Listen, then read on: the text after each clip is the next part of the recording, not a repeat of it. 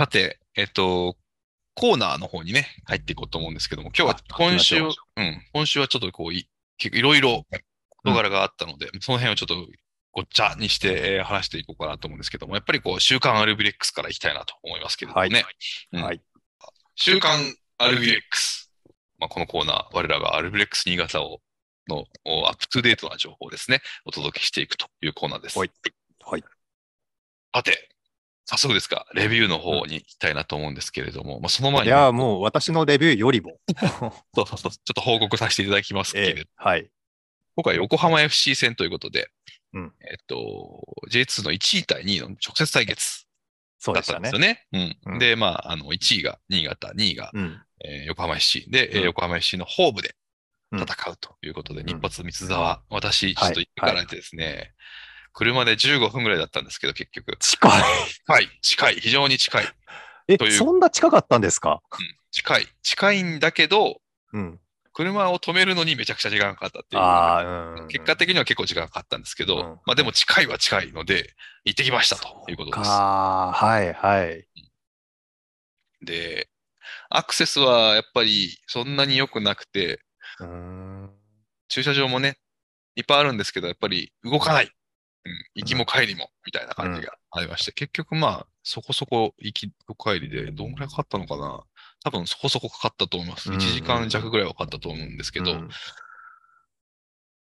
うーんと、初めてかな ?J、あ、なことないか。J、えっと、名古屋の時は見に行ったことあるけど、アルビレックスを生で見たのは初めてという。ことで、まあ本当に、はいなかなか刺激的な時間を過ごさせてもらいました。ううん。んうんまあ結果としてはね、えー、0対2という結果で、はい。横浜 FC が勝ったということで、まあはい。首位に横浜 FC が久々に帰り咲いたという形なんですけど、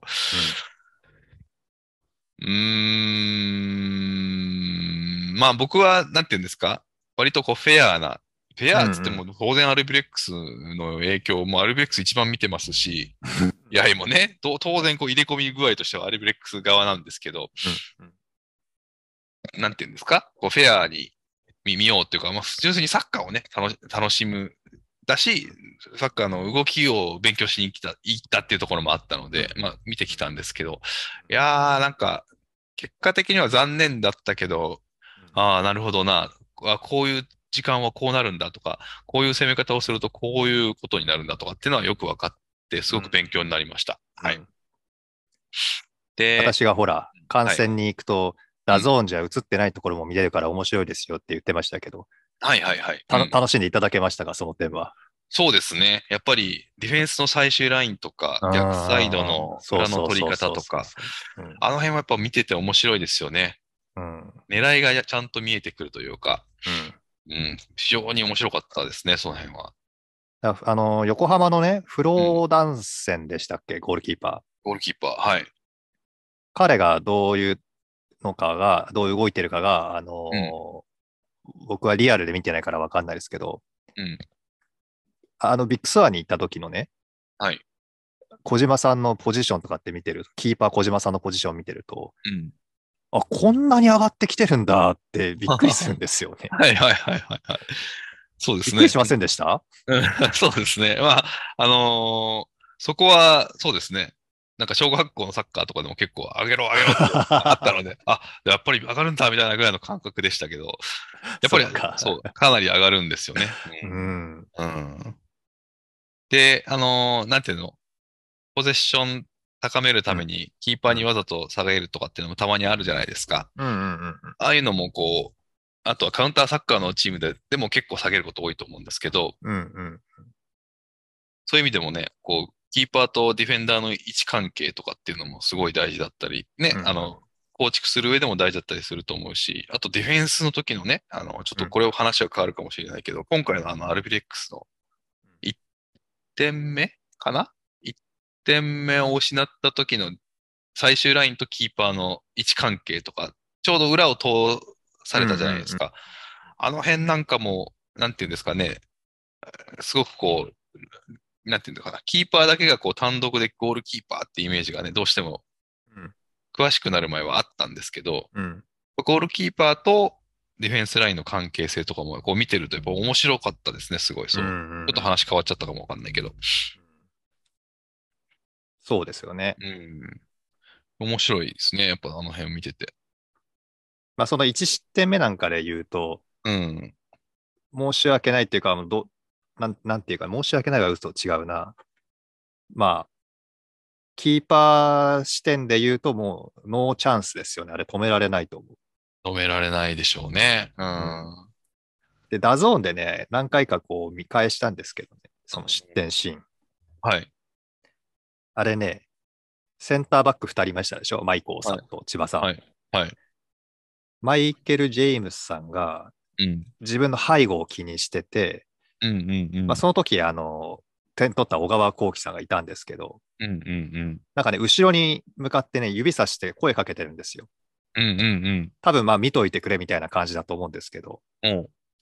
マイケルさんは後ろのことをよろしくねみたいな感じにしておいてうん、で、後ろにいた千葉さんは千葉さんで自分の背後を気にしてるんですよね。はいはいはいはい。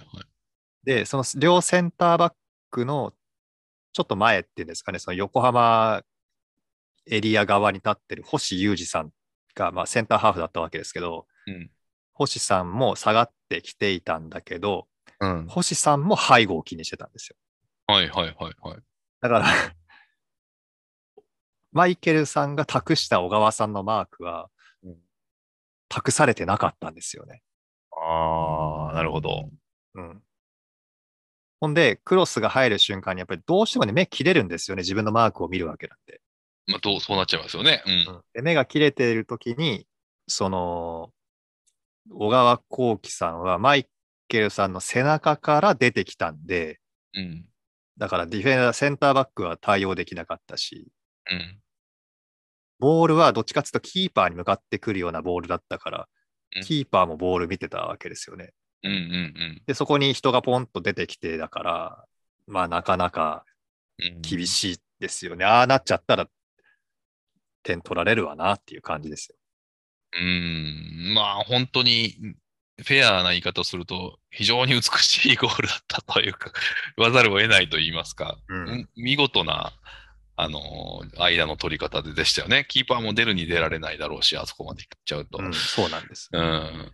で、あまあちょっとこれ気にして見てもらってなかったから多分、あのー気にされてないかもしれないんですけど、うん。新潟は4バックだったですよね。はい。新潟の4枚って、あの、セットしたディフェンスの時に、うん。ペナルティエリアの幅を守るんですよね、なんか見た目に。はあはあはだからあんまり広がらないっていうんですかね。あ。うんうんうん。で、相手がライン際を使う大外のプレーをするときに、うん。サイドバックがまあ仕方なく出ていくんですよ。うん仕方なくって変ですけど、サイドバックがマークするために出ていくんですけど、うん。そうするとひスペース空くじゃないですか。はい。で、ここのあ守り方ってチームによって違うんですけど、うん。4枚が平行にこうずれる場合もあれば、うん。